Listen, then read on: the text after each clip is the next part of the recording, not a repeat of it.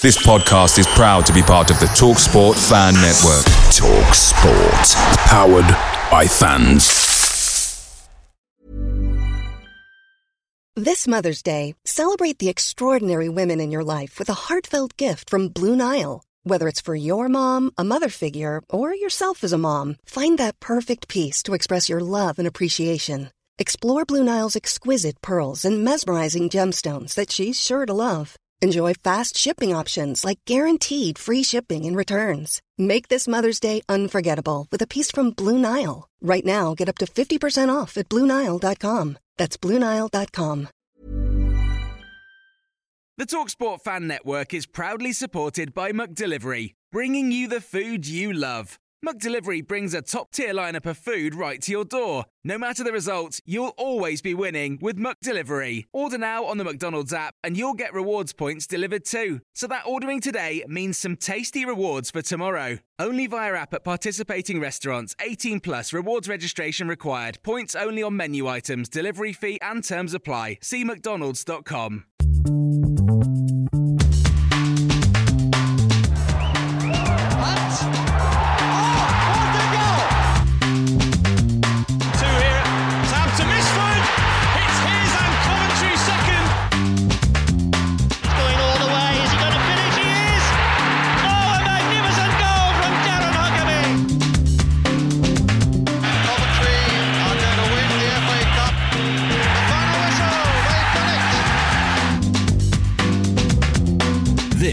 is Sky Blues Extra. Hello and welcome to another special episode of the Sky Blues Extra podcast, which is kindly sponsored by Shortland Horn, Coventry's leading estate agents. My name is Tom Ward, and I'm joined this evening by David. Evening. Evening, mate. And I'm delighted to say we're also joined by a very special guest. Our guest this evening started his career in the Chelsea Academy before making the switch to Brentford, where he worked up the ranks before making his debut in 2017. He signed for the Sky Blues in the summer of 2018 and went on to make 32 appearances across a two year spell, scoring four goals in the process. I'm, of course, talking about Zane Westbrook. Evening, Zane. Welcome to the Sky Blues Extra podcast. Evening, guys. Good to be here. Thanks for having me. Yeah, no worries. It's uh, it's really good to have you on. Um, obviously, we got to know you quite well as a Coventry player over the last couple of years, um, but we don't know a huge amount of you about you sort of before your time at Coventry. Yeah. Um, so I thought it'd be good just to go right back to the start. Um, believe you were born in Surrey. Is that right, Zane? yeah, I was born in um, Chertsey in Surrey, yeah, and grew up grew up around Woking area. Yeah, I thought it'd be good just uh, to hear a bit more about sort of your upbringing and I guess what got you interested in football. Uh, I think that would be my dad, really. And I was put around a football probably as soon as I could walk and, and kick. And he was a big, big Tottenham fan and big football fan in general. So I got into it really early. Started playing for my, I think my first Sunday league team when I was about five years old. Oh, really? Nice. Yeah, so it was a, it was a quick start for me. Yeah. Yeah. So pretty much as long as you can remember, I guess. Yeah. Yeah. Been been playing and going to watch. I mean, not so much in the last few years. I haven't been to as many, but growing up, I was I was going to watch any team I could really. Mm. I was going to say, you said your dad was a Tottenham fan. Did you support Tottenham as a kid, or did you support a different team? Yeah, so I, I was a Tottenham fan. Um, most of my family is as well. But weirdly, I was uh, I spent my childhood going to to Fulham. Actually, we had season ticket at Craven Cottage for about about seven years. Nice. And did you um did you have any sort of like heroes growing up? Were there any players you were kind of trying to model yourself on? Um, I think there were a lot of players. I mean, from Spurs when I was young, I liked Luka Modric, Tom Huddlestone. Um, when I used to go and watch Chelsea, I really liked Joe Cole. And then for the Craven Cottage days, when Musa Dembele was at Fulham, he was I idolised him when he was there. Yeah, great players, especially Modric. Yeah, he was he was He's unbelievable. still at going as well. Yeah. Yeah. And Zane, obviously, we saw you at Coventry as a midfielder. Is that the positions you've sort of always played as a kid, and you were always a midfielder? When I was about probably six to ten, I was actually a bit more of like a winger, uh, a left winger, sort of like Sure. the Joe Cole. I think that's who I sort of could see myself being most when I was young. Um, bit of a winger slash ten, and and I think due to probably speed and pace reasons, I was I was put more into into midfield, into attacking midfield, and that's where I found myself play, playing. Yeah. And you, you made a move sort of in Brentford, uh, and you sort of worked up the ranks in, in their academy. How, how did that come about? That move, and and how, what was your time there like?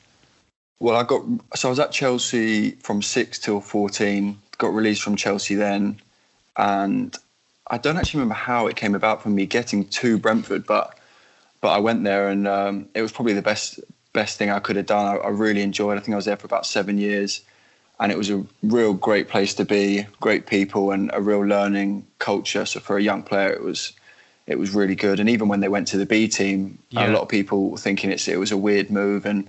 For me, it was actually a really, really good thing. We we had great coaches coming in. We were really close to the first team, and um, obviously didn't work out for me at the end, and I had to make make the move to Coventry. But I mean, I I, I loved it there. Yeah. Yeah, and you, you made your debut against Fulham in a West London derby. That must have been a special moment for you making your debut, and also in, in a really big fixture. Yeah, it was, and it was funny. Like I said to you about me going to Craven Cottage when uh, when I was growing up. It was, it was funny. My dad and his mates were all in their season ticket seats in the uh, in the home end, and uh, so everyone's going to clap the away fans after the game, and I'm looking for my dad in the home end. Everyone's thinking this is this is a derby. Why is he going over there? But but, but no, that was a that was a great day and um, one that no one can can take away from me. And we talked to a lot of players on the podcast about loan sort of loan spells, um, and you went to Solihull Moors and, and Leyton Orient. How did they help your development and education as a player? Um, well, I think the loans are really good, and I was I would always advise them to to any young player coming through because it is just a complete different different life than than youth football and 23s, even if it's B team football. Yeah, Um, because my first experience, I went to Solihull Moors, and I, I wasn't there for that long. Um, you just get this feeling of, of how much it matters um, winning and, and getting results. And I think everyone will have the sort of the same opinion on when you, you change from 21s or reserve team football to a first team environment. And maybe the quality isn't as good, but the, the meaning of the game becomes becomes so much more. And and yeah, I really I really enjoyed it at Solihull Moors. Obviously, I got sent off in my in my second game there. And by the time my ban was over, Brentford decided it would be better for me to go to Leyton Orient instead of going back to Solihull Moors. right. So I went there instead, which I also I really I did enjoy, but um, I sort of was in the team for for the start and w- wasn't in the team at the end, and I felt like it was better to just head back to Brentford rather than than stay at Leyton Orient and not play when I was doing that at Brentford. Yeah, Mm. sure. And you joined the Sky Blues in 2018 on a two-year deal. Um, when did you first hear about the interest from Coventry? So I'd had a funny season at Brentford. Really, when that season I'd started, I was on the bench a few times, and I thought I was sort of in and amongst it, and I, I could feel myself getting further and further away, which and no one was really talking to me. So I made the decision, sort of just after I think February time, that I wanted to go and look elsewhere and and go on trial or just see what else was out there before my contract was up because I didn't want them to sort of run my contract out and Yeah. not be prepared for anything. And um, one of my old coaches at Chelsea, Ben Knight, who was also my first Sunday league coach, um, rung Adi Viveash and Ah, said, of course, yeah. and just said, "Listen, Zane's looking for a club. Um, like, if if you're interested." And he instantly phoned me. I remember I was going into I was going into Pure Gym at the time, and I got a call from from Adi I hadn't spoke to since he was my coach when I was about 12 years old, and he just said, "Listen." The gaffer Mark Robins wants to see you. I've told him that you're looking for a club and you can come and trial. You can come here for a week, and instantly just said, "Yeah, I'll drive up the next day and and come." And I was supposed to be there for a week, and I think after three, I trained once or twice, and then played in a reserve game against Crewe um, at the Ricoh. Yeah. And I went back in the change room, and the gaffer Mark Robins came up to me and just said, "Listen, I'm, I'm signing you. I, I want you." And Brilliant. it was um, yeah, it was a great feeling. He, he really showed faith in me that he, he liked me and he wanted me at the club. And because at that time I didn't know whether I was going to have to go to a few clubs and go on trial and Yeah, see. I didn't really know what, what was going to happen at that time if I had to go back to Brentford. But he told me that he wanted me there. He wanted to sign me, get like a pre-contract sort of done. And it was the season where um, Cov got promoted from League Two, so Yeah. I got to train with the team at the back end of that season to get to know everyone, get settled in, and and that was yeah, it was a great sort of turnaround because I wasn't I wasn't sort of lingering at Brentford for too long, knowing I didn't want to be there. Yeah. As soon as sort of I'd, I'd met Mark Robins, he, he wanted me to sign, so that was a great feeling. Yeah, that's brilliant. It's interesting to hear about Adi as well because we hear a lot of players, you know, praising him a lot about his training methods and things like that. But I guess as he was just so involved with Chelsea for, for a number of years, he's obviously got that network of young players as well, and you know he's obviously helping with with the scouting side of things as well. Yeah, definitely. I think they've got sort of a good relationship where they're both in contact with different groups of people, and their coaching comes from probably two different styles, and so that when it comes together, it, it like yeah. the last few years, it, it has worked really well, and I would say that Adi does most of the coaching and things like that. But again, when he put my name forward to, to the gaffer, it's not his final decision whether of course, a player yeah. signs or not. So I think there'll be a lot of players that he will have put forward to to the gaffer. But at the end of the day, it's it's his decision whether whether he wants him in his team or not. Yeah, definitely. And what was it about Coventry that sort of attracted you to the club? Did you know much about the history and, and things like that? Well, first of all, I knew that Coventry was a massive club, and I knew from being at Brentford and not being in the team in the Championship that I was going to have to take a step down to to take a step back up, sort of thing. Yeah. And when I was at Coventry and I'd sort of done a bit of research and watched a few games because I knew how important it was for me to to sign for the right club because of the type of football I play. Um, I knew that I couldn't just sort of sign for any team and hope that I would shine because the style the style I play probably isn't the style of most League One, League Two clubs. Of course. Um, but I did. I got to see, and even in the first week I was there, the first few days, um, the gaffer was talking to me about the style of play and how I would fit into that. So I instantly knew that he Yeah. wanted me because of what I brought, and I wanted the club because of what they brought, sort of thing. Yeah, yeah, absolutely. And what did Mark Robins say to you um, before you signed? And I guess in your sort of early few train sessions, had he talked much about his plans for the season and like where he wanted you to play and that kind of stuff? He didn't talk to me so much about where I was going to play or or how I was going to be in the team. He knew that my style was right for the club and what the type of player he wanted. But I'd say the, the main thing he said to me was, if you sign here, even though we are in League Two, he said you're signing for a bigger club than this Yeah. league and a bigger club than League One. He said he's, he was definite about we were going to to League One. Yeah. And um, it was funny because he, he did he said that, and I didn't think he he would have remembered. But when we got promoted at Wembley, I, w- I was obviously in my suit watching the game, and I went on the pitch to celebrate with them after. And when I went to sort of give him a bit of like a hug and say congratulations and stuff, he said he looked at me in my eyes. I told you so. I told you to get to League One. And I thought it was quite nice that he remembered that. Yeah, that's brilliant. In terms of your sort of first pre-season at Coventry, what was that like? it, it was full on. Um, it, there, we- there was quite a few injuries in in that pre-season. I think Kells was out. Tom Yeah, Bailey right, was yeah. away. Um, he was away with England, and I was playing almost 90 minutes. I, so I obviously hadn't played a match in a long time because when I left Brentford, I, w- I was only allowed to train. I could play two 23s games, and that was it. Um, so I hadn't played a game in a long time, and then I was playing a lot of 90 minutes, and I thought, "Oof, I've got a, I've got a chance here of, of starting the first game." Um, and then, like Sod's I, I tore my quad in the. We, we played Derby at Nuneaton. Oh, I yeah, didn't know, yeah. I didn't know I'd done it at the time, but I tore my quad. I thought it was just tight, and I was on set pieces back then, and the gaffer loved his set piece sessions. He would make you take a hundred corners, hundred free kicks. He would just just drill you into it. And I was I remember it was this day before the West Brom game, the last pre-season game. I was taking him, and he was like one more, and it went on for about half an hour. one, one more, one more, and I just said to him, I, I can't kick the ball anymore. It, it's killing me, and that ended up sort of. No, I wouldn't say ruining my whole season, but I sort of felt like I was going to start the first few games because um, Abs Agogo started the season with Doyler, and I was not in a disrespectful way or anything like that, but I felt like the gaffer wanted one break-up play and one and one ball player, and I felt Yeah. like I, w- I was going to start start there, but yeah, I was out for the first eight weeks, and I came back from that, and um, I tore a ligament in my ankle, and I was out again, and I didn't really get near it until till Christmas time. And when you first came into the club, what what did you make of the lads? Was it easy to sort of get him involved in the in the changing room, and was there anyone in particular that you were close to? Um, yeah, it was. It was really easy to settle in a really um, friendly group. I think the season I joined when in the League Two season, I was probably quite close to players like Josh Barrett, who, who was on loan. He yeah, quite he young. seemed like a bit of a character. Yeah, he was a bit of a character, and he was. I I I don't know. If, I don't know if I had played against him when he was at Reading, but I felt like we just instantly. I think Reading, Brentford, we had a lot to sort of talk about. Also with Dom Hyam, I was quite close with him. Yeah.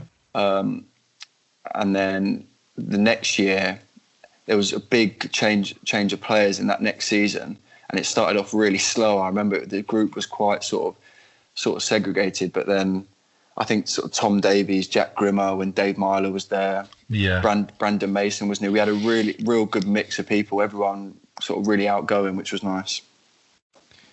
Yeah, and that season you mentioned about um, the eight appearances, did you find it quite tough not not being in the side and sort of watching? And I suppose it's a case of you know biding your time. Yeah, it was tough because obviously I I knew I had sort of gone down a league from Brentford from my decision, and I wanted to. Everyone wants that instant sort of impact. Yeah, to, to, I wanted to play. I wanted to sort of burst onto the to the scene at Coventry, but it just wasn't to be, and I, I had to bide my time and and do it. And looking back on it now, it everything worked out really well, but. At the time, obviously, I was I was stressed. I was thinking, "Oh, I've moved away. Yeah. I've come here. I've taken a chance. Um, should I have stayed? Should I not have?" But I mean, everyone, all the coaching staff, especially especially Adi, was really good with me then to just keep me at it, keep me training, and sort of knowing that your time's going to come. And obviously, the good thing was I was watching young players in the team. I wasn't there wasn't too many experienced players who I thought I'm never going to be able to to sort of get in here. The, the chances yeah. are not there. There yeah. was a lot of young players in the team, and the gaffer was giving them a chance, and I felt it, it will come. I just need to sort of stay in there. Yeah, and and a game that lives long in the memories of Coventry fans is Sunderland away when we won five four. Yeah. Do you remember much about that game? You came on as a sub. In, in that match. Yeah, that was that, that was some day. I remember all the cameras there and everything, and obviously it's it's a it's a hyped up game all week yeah. um, with all the fans sort of going at it and and whatever. and uh, we knew everyone knew that the cameras were there, so I think it was we we obviously weren't expecting for a five four, but we are thinking we'd just love to to get one over here and, and get it on Netflix and and all that. And and it probably probably couldn't have ended ended better. I mean, I can't say I did too much in the game. I remember I came on and got elbowed in the in the mouth by McGeady. I was bleeding for eight minutes. Didn't want the ref to see, so there were no more added minutes. But no, that, that was a great day. Yeah. And have you since watched that on Netflix? That yeah, I've seen it, and I've I've also seen the blood all, all over me yeah. on the yeah on the thing. But no, they made it very dramatic, didn't they? Chaplin's goal in slow motion. Yeah, which was even better for us. Yeah. yeah. And moving on to the title-winning season, what was the feeling in the camp ahead of the season? Did you expect the team to do so well? See, I've had this conversation with a few people. It was quite weird. I mean, we had a good season the season before, especially the second half of it. And when we came back in for pre-season last season, it was like everyone came in saying we're going to get promoted. Yeah. And and it was just, it wasn't. I know obviously the staff wanted promotion, and they were saying that's our aim, this is our aim, but more so just the, the lads in the change room walking around saying this has got to be done, this has got to be done because we are getting promoted.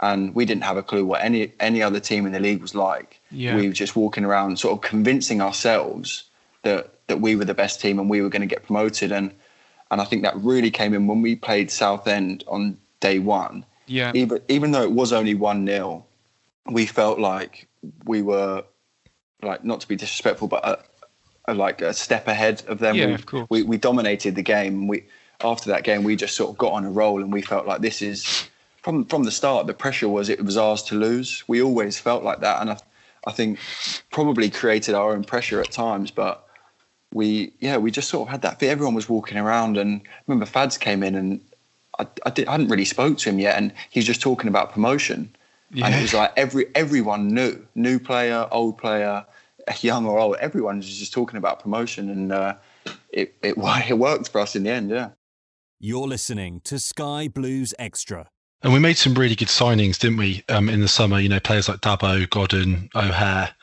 um, could you sort of tell that there was a really strong team sort of formulating?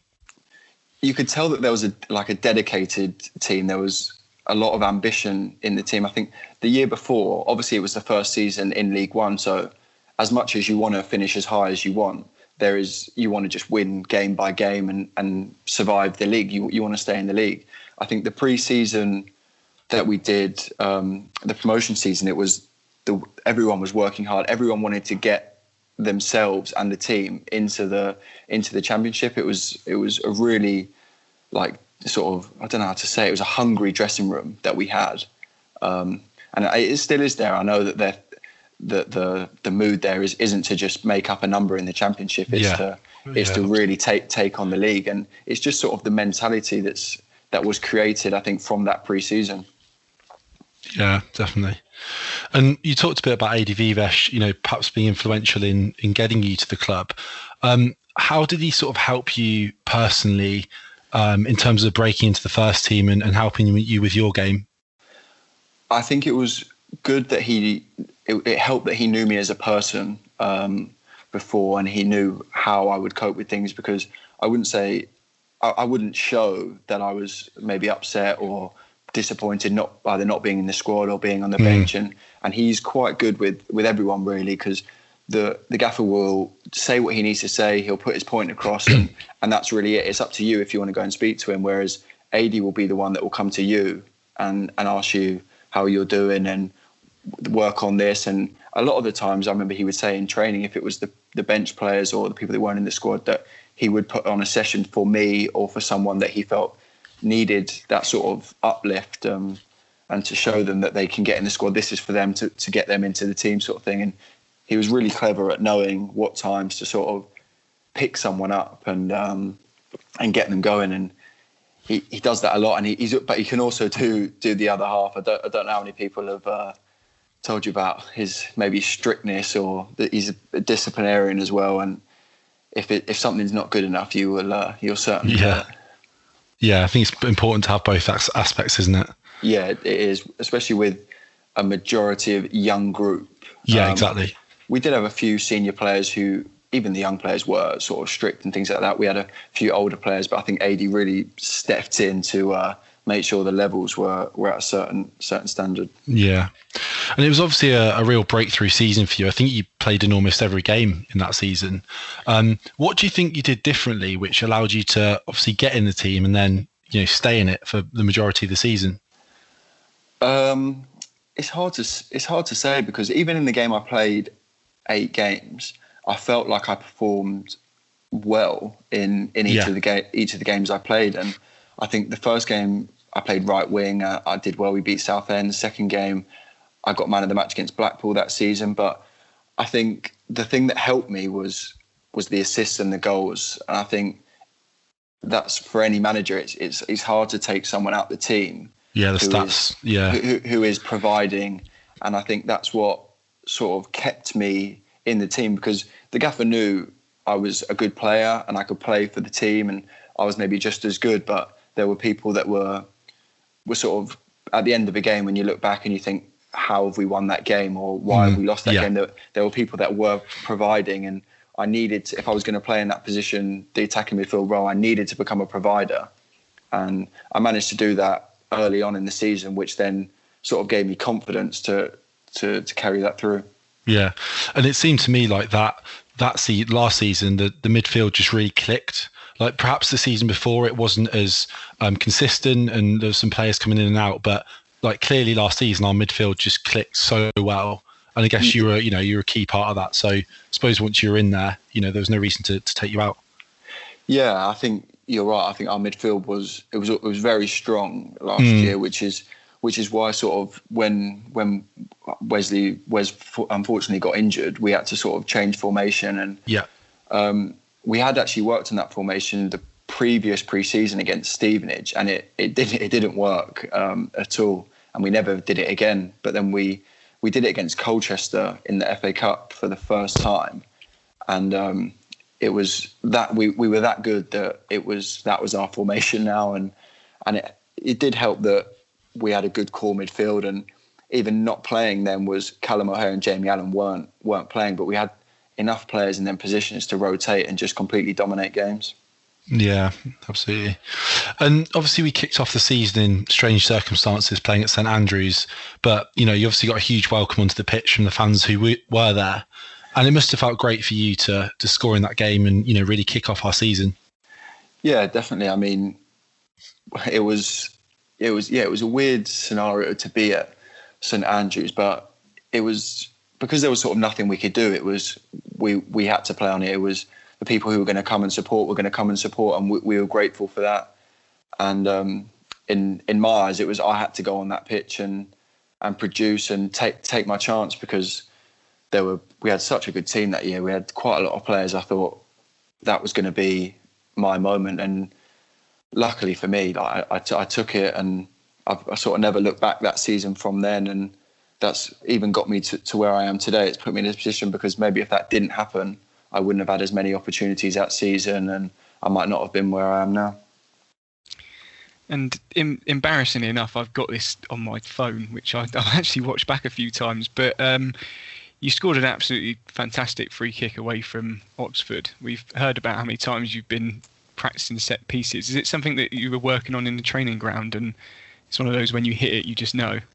Yeah. So it was it was mostly me and shippers that were working on set pieces, and like I said before, the most most teams sort of do probably 10, 15 minutes on set pieces, and it's mainly about the positions of the runners and, yeah. and where they're going to be in the box. It's the delivery. You sort of just trust the delivery. You don't really. They'll sort of practice it on their own. Um, the the delivery takers, but he the gaffer liked to put a lot of pressure on on maybe taking 30, 40 balls a, a day and putting them on on the money sort of every time. Yeah. And um, there used to be some fines if, if they weren't there. I remember shippers sometimes just looking at the ground. You say if it's if this doesn't go sort of either in the goal or on someone's head, then it's a fifty pound fine. Thinking, oh my god, I can't pay fifty pound if I don't put this in. But he's um, not eating that night. Yeah, so so there was there was a lot of pressure. So I think it did sort of help when it came to a game. We thought, well, I've done this for an hour yesterday. I've just got to try and do the same. And and that Oxford one, yeah, luckily for me, it, it has gone in because it probably wasn't the the most exciting free kick, but just managed to pass it round the wall and and hit it from the keeper. It's one of those games that it just felt like a roller coaster, especially as a as a fan, and we were probably a little bit disappointed, I suppose, with the, the actual end result. But it, yeah, it must have been a, a strange game to play, and it's one of those that typical football, I suppose. Yeah, it was it was a strange game. So I remember we were um, they played a weird formation with sort of three number tens in behind, and we'd worked on the tactics to try and try and nullify that, and it just did it didn't work for the for the first twenty minutes. We were really under the caution. Yeah. They had all of the ball, and when I scored that free kick, it was really against the run of play, and um, so we went one 0 up and thinking, well, they've got a lot of the ball. They're putting in a lot of crosses, but not really getting on the end of too much.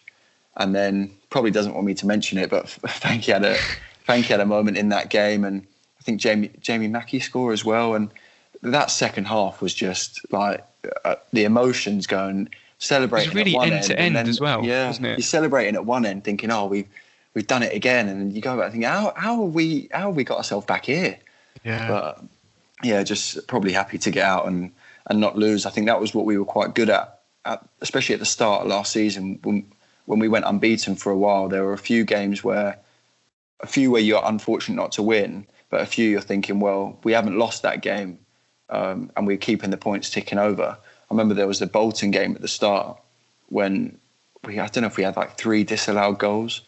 Um, yes. Yeah. Ev- everyone felt like it was it was just how have we not won that? Yeah. But we sort of turned it into a positive and said, well, listen, everything that went against us today went against us, but we've still got a point and we can we can move on from that. So yeah, that's not going to happen every week, is it? Yeah, it's not going to happen every week, and I think like, I remember Kells after the game absolutely raging, looking for the referee, trying to get to him, but but no, that was just a one-off freak freak game. And you spoke about the fact that we sort of couldn't get the ball in the first 20 minutes against Oxford, but a game that we had so much possession in, and um, I think it was probably you know a really great game to watch was the 4-1 win against Wycombe. Um, yeah. you, you, you sort of had a, a hand in the fourth goal. Uh, I think you started to move off, but again, that they just couldn't get anywhere near us that day, could they? No, they couldn't. And I don't know if it was them, but they, they were on a on a good run of form. They were near the Yeah. top. Um, Their home record was was very good, and we we we went there with no fear. But I thought it was going to be a much more like cagey game. Um, they, I remember they tried to go man for man in midfield, and and we were finding a lot of space, getting a lot of chances. And the good thing about because we didn't really play a front three, it was me and Shippers and Godders or Callum, Yeah. Jamie and Godders, and we were sort of linking the midfield and the attack. But the runs for, forward were we were just all sort of off the cuff from us. We were all working really well together, and nothing more summed up than than that goal at Wycombe with my long ball, Shippers' is outrageous flick, and Yeah. um, and Matty's volley. But I even spoke to Matty and he said, I don't know what other game he would have just volleyed that off his left foot. But it was just, it was one of them games where everything was going for us, everything we were touching, were getting through on goal, and uh, that was a really good day. Yeah, it felt like we'd score every time we went forward, and obviously that Christmas run we, we continued, and, and we sort of were winning every week. What what did anything click in the changing room sort of during that Christmas time and uh, beyond that? Um, I'm not too sure if anything different happened. Not that I could feel, but Yeah, the one the one thing some players do like and what we were thriving off was momentum. And because there were games coming very often, yeah, it was you were just bouncing into the next game uh, off your last win sort of thing, and and it was it was just like a roll on effect. I think we were playing teams that weren't winning. I think we had Wycombe and Tranmere yeah, uh, game after game, and I think I think they were the games that Matty got two hat tricks. yeah, And I think we, yeah, our, our mentality was just bouncing in, into a next win, into your next win, and trying to because I think we had still had games in hand and we were climbing up the table. Um, and other teams were sort of fearing us, sort of sitting back. And I mean, when when Matty got them two hat tricks, I think teams were probably thinking, oh, like, please, like, I don't want to play against Godden, sort of thing. And and we sort of knew that teams were going to feel like that when we were coming there, and it was just giving us more and more confidence. And we had uh, we had Matty on the podcast recently, and he, he talked a bit about the Birmingham FA Cup tie. Obviously, it was the, the, the tie and then the replay. And he said that it was possibly a blessing in disguise that we didn't get through, because obviously the fixture calendar was mounting Yeah. up a bit. We had some really important games. Is that a feeling you share, Zain? Yeah, and I think as much as the, I think it was Leicester away they they played. Yeah. and I think as much as everyone wanted the big game at Leicester and to play in in their stadium and whatever, a bit it was a bit of a derby game as well. Yeah. I think the team knew how sort of promotion, how sort of important promotion was to us, and how close it sort of felt Yeah. um, that that game, the amount of sort of running that we did each game, we knew that Leicester could probably tip us over the edge if they if they dominated the game and things like that. So I think it was a bit of a, a blessing in disguise that we didn't have a game then because they were coming thick and fast. Um, I think that gave us a bit of a rest then, and, and we just continued to push on in the league, just solely focus on that. A lot can happen in the next three years. Like a chatbot may be your new best friend. But what won't change? Needing health insurance. United Healthcare Tri Term Medical Plans are available for these changing times. Underwritten by Golden Rule Insurance Company, they offer budget friendly, flexible coverage for people who are in between jobs or missed open enrollment. The plans last nearly three years in some states, with access to a nationwide network of doctors and hospitals. So, for whatever tomorrow brings, United Healthcare Tri Term Medical Plans may be for you. Learn more at uh1.com. Picture the scene. All of your mates around, you've got your McNugget share boxes ready to go. Partner this with your team playing champagne football. Perfect. Order McDelivery now on the McDonald's app. There's nothing quite like a McDelivery. At participating restaurants, 18 plus serving times, delivery fee, and terms apply. See McDonald's.com. Yeah. And the last time a lot of us saw a live football match was away at Ipswich, which seems, you know, absolutely ages ago now. Yeah. Um, to us fans, this really did feel like the moment we we were going to go on and actually win the league, not just get promoted. Is that was that the moment for you when you you felt like we were going to win the league? Um, I think it probably it would have been. I, I think we sort of had inklings from a few games back. We knew that we knew how good we were, and we knew Mm. the pressure was on us because I remember I, I was I was always on music in the change room. I don't remember what week it started, but when we obviously when we were winning, we never wanted to get too high. Or when we lost, we never wanted to get too low. But there was a week when we won a game, and Adi demanded that we played Sweet Caroline. Yeah. and it sort of started rolling on every week that every time we won, Sweet Caroline went on. And in that Ipswich game, Sweet Caroline went on, but everyone stayed in the changing room and was singing and dancing. And I remember the gaffer was filming, and it did it did sort of feel like we had won something, like won something bigger than the Ipswich game. So I think you're probably right. I think we did feel like then we had sort of, I don't know, got away. We were top with two games in hand or a game yeah, in hand or something. We were flying, yeah. Yeah, and we just felt like we we've done this sort of thing, which I don't know if there is the right mentality, but it was just the confidence in in the group at the time. Yeah, absolutely. We had um, we had Backer on, and he he wasn't too impressed with uh, Sweet Caroline by all accounts. Yeah, he, did, he didn't he, like he it. probably says that now, but I guarantee he was screaming his lungs off in the changing room. Yeah, exactly. Yeah, Yeah. you kind of get into it, don't you? Yeah, you do. Yeah, it was uh, it was quite contagious. I don't, I don't actually know when it started, but it was just a, a week on week thing. It's definitely on his playlist now. That. Yeah. it is. He's in the car on his own. He doesn't want to tell anyone that. Yeah, exactly. Yeah. and obviously, pretty soon after that that game, we we obviously went into lockdown. Um, it must have been a really strange time as a player. Yeah, it was, um, and it was it was a weird one because I think we were supposed to be playing Shrewsbury on the Saturday, and we were Yeah, in training right. on the Friday, and there was sort of everyone was a bit whispering, and are we going to be playing? Someone said the game's off, and and at that time, I think COVID or Corona, it, it was a big thing, but no one really knew what it what it was or what was going on, and I think they had told us we were going to be off for, for a week or so or two weeks, and it was it was just a never ending never ending text. We're going to be off for another week. We're going to be off for another week, and yeah, ended up just never coming back. Yeah, and as a player, what do you do to sort of, I guess, keep busy and I guess also keep fit? Because I suppose you had to be ready to carry on playing at some point if if you were going to come back. Yeah, and that that was the hardest part. I mean, we had Adam Hearn, who was our um, sort of sports scientist, fitness coach, and he was great with the, with the lads. Al- Always been great. Um, still a good friend of mine, and um, he was giving us uh, running and running workouts, gym workouts, and I'd say it was probably every other day or three times a week, and they were pretty intense. I mean, we started off doing running and gym on Zoom sort of every other morning.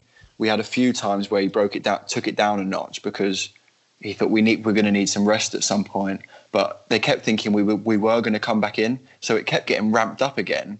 And we were going, we were getting fitness through the roof, and then a bit back down and through the roof. It was, yeah, it was never ending until the day they finally said that that we were champions.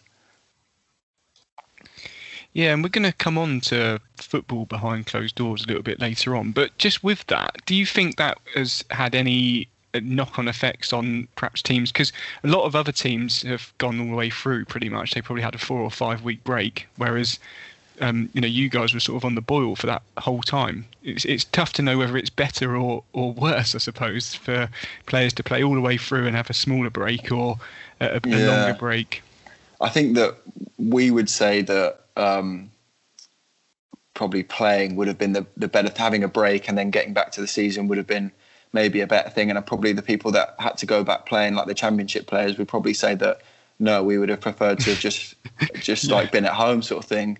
So I don't really know if you can say which one. I mean, we we had a tough tough schedule, and it obviously Yeah. it wasn't nice for anyone. You, you're sitting at home and you can't go and mix with anyone, so everyone was having the same problem. But um, it was just a long period of time of just going out and running on the roads um, or trying to find a park to run at. Um, it was just a good thing about about the weather Yeah. when we were off because it was really nice. I mean, Yeah. if we went into another lockdown and it was getting dark at sort of four, five, five o'clock, and the weather's not great, I can't imagine that would be a nice lockdown. You're listening to Sky Blues Extra. the news came through um, that Coventry were champions. Where were you when you sort of heard the news, and, and how did you feel? Um, I'd imagine there's some relief as well as you know, sort of ecstatic. Yeah, so I was I was in my flat in Leamington, and there there had been a few dates where they had said, "Oh, this is the date where they're going to Yeah. say what the decision is," and like we knew no more than than everyone else. We were, I mean, there was a Twitter page called EFL Live, or something, EFL maybe, Zone, yeah. yeah. and and we were getting a lot of our stuff from there because we as much as the gaffer was relaying back what he was getting in the meetings and stuff, there wasn't actually a lot of decisions being made. So Yeah. We were sort of hearing a date and hoping that was it. And I remember the, we did know that this was the actual day, so I was waiting, and it, it was horrible. We we still had to we still had to do a run that morning because we didn't know if they were going to say we were back in or not. So I'd done my run in the morning, trying to keep myself busy, and then I thought, okay, it's it's sure everyone's telling me that we're going to be champions. So I thought I'm just going to jump in the shower, get ready, and and just hope hope that something happens. I need to do something to sort of Yeah. take the time away. Yeah. So I got in the shower, and, and as I got out, I see the messages in the group chat saying, like, boys, we, we've done it, we've done it, we're champions, and yeah, it was it was relief first of all because knowing we'd been waiting a long time f- for a text to tell us rather than Yeah. playing the last game of the season and knowing if you're champions or not. We were waiting for it Because there's some talk of like no, I know that got sort of scrapped fairly early on, but there was some talk of void, which must have been really you know grim. At the Yeah, that, that that wasn't a nice nice rumor going round. Um, there was a few of them. I mean, we we wouldn't have mind wouldn't have minded to keep keep on playing because that's what we were training for. We we were doing the runs every other day, uh, sort of in mind that we were going to go back and either play the rest of the games or play like a mini tournament, wh- whatever idea they sort of came up with. But at the end of the day, we were just buzzing that that we were made champions. We felt like we deserved it, and Yeah. and and we got it. Yeah, was it disappointing that you couldn't celebrate with the fans in the sort of in, in the way that you you know normally would with a, a, a bus or something in the city? Yeah, definitely. And I, I mean, like for my first promotion, I, I know a few of the lads have had a couple in the team. You just you want that sort of to celebrate together because Yeah. it's just, it's the same as when now when we're playing you when you win you want the fans to be there because that's sort of what you're you're playing for that sort of atmosphere that emotion everything like that and as buzzing as I was when I heard we got promote, promoted it was there's only so much you can do on your own in a flat. You're calling people and, and trying to celebrate, but it would have been nice to have had that final day of the season and everyone coming on the pitch and then have your bus parade around Coventry. Yeah, it would have been unbelievable. Yeah, and the, the Sky Blue Army obviously travelled in big, big numbers in, in that, that season. Um, did they have a big impact on on performances? Do you think the the, the noise in the crowd, um, especially away yeah. from home? Yeah, definitely. I, I think we knew going to away games that we were going to sort of pack out the away end or even get more allocated. I mean, some of the games there was Portsmouth, which I remember massively. The, the noise there was mental. Peterborough was also unbelievable one, and that was they were both draws. So they weren't Yeah. even wins, Yeah. and the noise there was was unbelievable. Two of two of the best games, I think. To, I know it's not really home or away, but the Birmingham FA Cup games were were unbelievable as well. I remember getting booed on the the first one, and that was like that sort of feeling when you're coming out is is what I think a lot of players, especially me, I play for. Yeah. That that that noise and going to away games was, was just unbelievable because it just felt like there was a lot more atmosphere. I think at home there wasn't that many teams that brought massive away fans. Yeah, So sure. The atmosphere was really good from us, but maybe not so much from a lot of the other teams. And the stadium was half empty, so the noise wasn't maybe the best. But yeah, some of the away games, it was it was unbelievable. And then moving on to this summer, you made the move to Bristol Rovers. T- just talk us through how that sort of came about and um, this summer. So there, there was a lot of talks about me signing a new contract, and and I think it went on f- from January uh, till till I left. Really, there was uh, a contract that had been been offered, and I'd been told to wait, and didn't really want to hassle too much during COVID because no one knew how that was going to end. Sure. But um, then COVID came to an end, and we were coming back in, and I had a contract agreed, and was ready to sign it. And I was, I, I didn't want to leave Coventry. I wanted to stay. I loved it there, and said to many people when they asked me about Coventry, what's it like, and I just, I've said it wasn't work. I was, I was going in to see my mates every day and Yeah. and play football and whatever. And I, yeah, I didn't want to leave, but sort of a weird, a weird scenario that never really got to the bottom of, and didn't didn't need to in the end because I, I felt like I wasn't wasn't wanted in the way I was when the contracts were being offered and I was playing every week in the team and I just felt like I had to make the decision, like I did at Brentford for my career. Yeah. Um, as much as I loved Coventry and I was devastated when, when I left, and um, I had to make that decision for myself that I need to go somewhere and, and play because that's when I was happiest. Yeah. Um, the season before at Coventry, when I didn't play as much, I was I was happy, but I I wanted that fulfillment of playing every week and being involved in the team. And the season we got promoted, I just I enjoyed it so much that I couldn't then take a step back to to maybe being a bit part time Yeah. player Yeah. at Coventry, no matter how much I wanted to stay there. I don't, I don't know if you can hear it in my voice. I, I did. I wanted to stay at Coventry. Yeah, of I- course. No. um, they were really good friends of mine made there. It's the first place I'd moved to uh, on my own. Um, really sort of set up a home there, and uh, Yeah. but yeah, I had to make the decision, and I was sort of looking. There were quite a few teams I was I was in contact with, Yeah. I can imagine. um, but I had to make a decision in the end. What was going to be best for me playing wise, not what I think a lot of people, maybe fans, would look at it and think, why why has he made that move when he had such a good season, he was in such a good team, but it was a move for me that I felt would take my career on and keep me happy, which is the main Yeah, thing, especially especially when you're going to live away from home and you're not with Yeah. your family.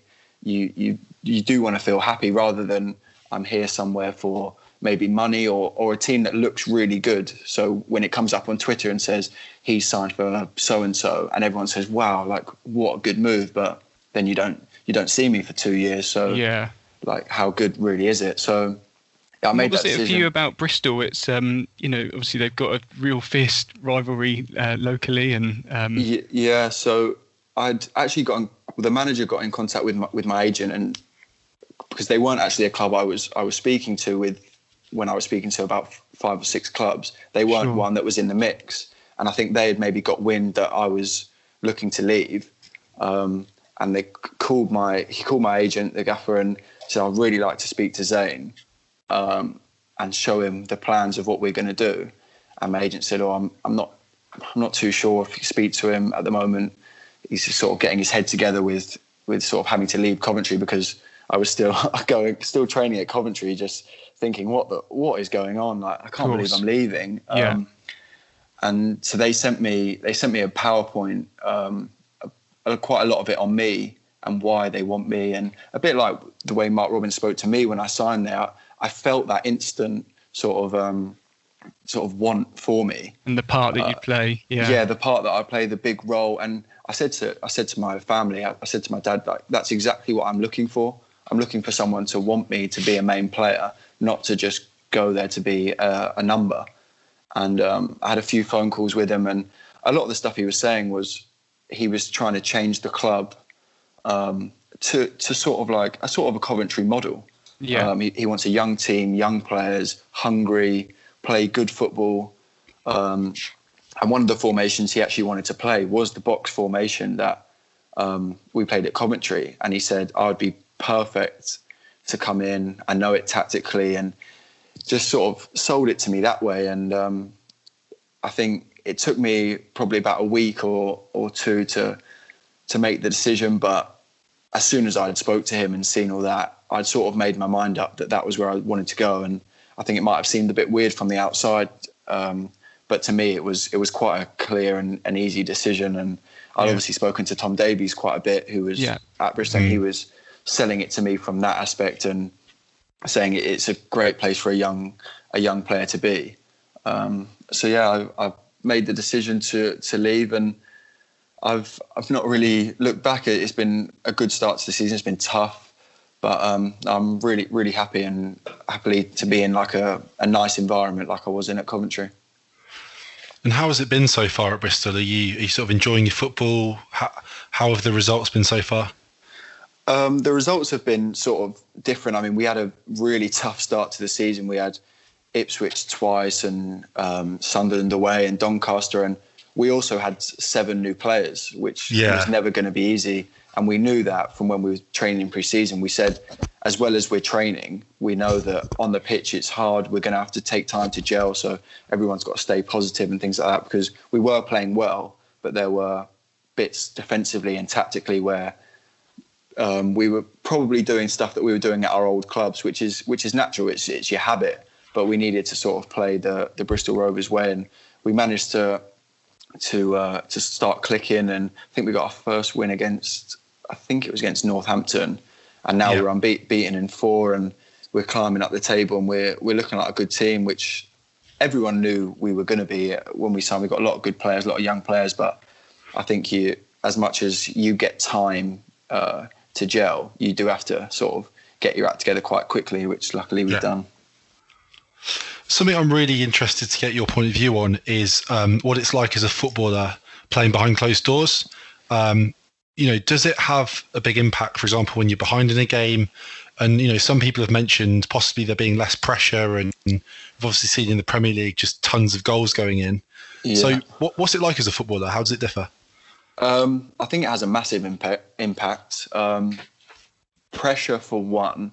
Um, there, there is a lot less pressure. I think it's that's good in a way because it gets people to maybe take chances or play, which I like to see. I like to see good football and people take risks on the ball and be confident. Whereas I think when there is a full stadium and fans are maybe getting on your back, people will take less of a risk Yeah, but then I'd say it's been a negative for me because I love the atmosphere and I love the the crowd noise. And if you you've got to take it. If you do something bad the, the crowd are going to be on your back. That, Yeah, that's a given. sure. but if you do something good that's what you sort of that's what you live for when you, when you're Yeah. a footballer you score a goal or you do something that gets the, the crowd off their seat. And I think that's what every player's missing at the moment. And that's why there are a lot of goals going in because there's just that less that less pressure element. And people yeah taking chances maybe getting a bit lackadaisical and, and trying things. And yeah, there's just not that pressure of if I do something bad the fans are on me. And if I Mm. do something good well I, yeah, I've done something good but no one's really praising me in, in the stand. So sort of it's just yeah it's a bit of a bit of a downer. Yeah, so possibly from a defender's point of view, they they might feel like you know they don't have to go the extra mile, or because no one's going to have a go at them afterwards. Whereas normally, they know that like any mistake they make, that that could be it for the game. They're going to have the fans on their back. Yeah, exactly. And I think it makes a difference also when you're away. And Mm. we, we've tried to have that conversation. I think we were we played against Ipswich away in the cup, the first game, and we were we were great on the ball. We were playing really nice football. We were dominating the game. We were pressing really high, but they were getting in. They were, and we went in at half time, and it was nil nil. We were probably the better team, but they were just cutting through us. And we sort of said, if the fans were here, would we be playing so recklessly, um, or would we be saying, listen, this is Ipswich away. It's a tough game. We're going to have to be a bit more sort of robust and think about the what ifs. Because I don't think that's what we were doing. We were just going a bit gung ho, and it's Yeah. sort of like you attack, we attack, you attack, we attack, a bit like a basketball game. Um, and I think we sort of just managed that better when we played against Sunderland away. And we went there and we went ahead, went 1 nil ahead, and just said, okay, well, like sort of come and beat us. Um, and we were a, a lot more structured at the back. And as- I think it, that was how you would play if, if the Sunderland fans were there. Yeah, Also, I do kind of wish the Sunderland fans were there because they probably would have got on their back a bit more. yeah, that's Um, true. and- Can work both put- ways, right? Yeah, and, and put that pressure on them, but they didn't. Again, they didn't feel that pressure, and they were they were playing probably better football for it. Mm. And you mentioned obviously Bristol Rovers compiling a, a decent squad this season. What are the ambitions there? Is it to go for promotion? Yeah, it, it is for promotion, and that was again quite a big thing for me.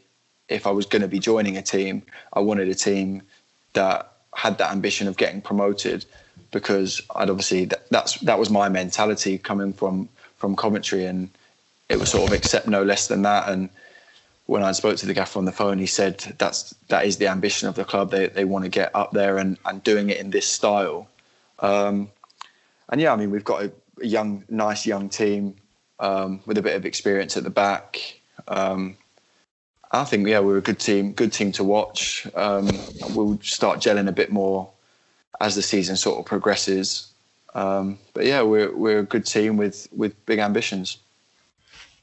And sort of on a final note, really, what are your kind of personal targets and ambitions for this season? And I suppose looking ahead to the next few seasons as well. Um, I mean, I don't usually set myself too many goals. Um, Mm. But again, the the sort of assists and goals I got last year, I want to better that. And I mean, I'm I'm playing a bit deeper than I am than I was last year. I was playing Yeah. sort of behind Matty Godden last year, whereas I'm more involved in sort of build up from the back now and then work the ball up.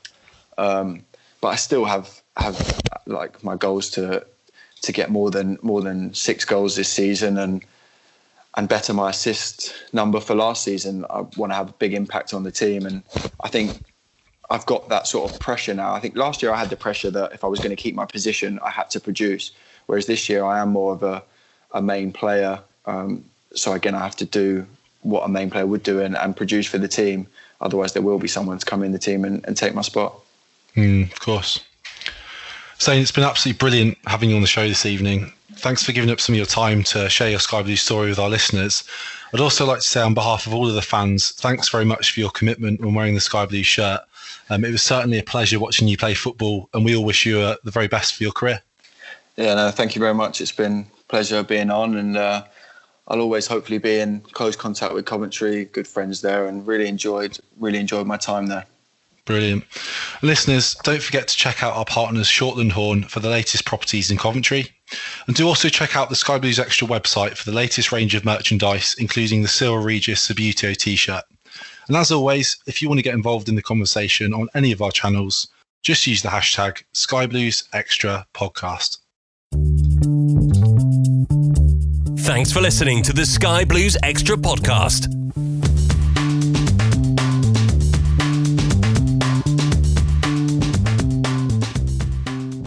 Away days are great, but there's nothing quite like playing at home. The same goes for McDonald's. Maximize your home ground advantage with McDelivery. Order now on the McDonald's app. At participating restaurants, 18 plus serving times, delivery fee, and terms apply. See McDonald's.com.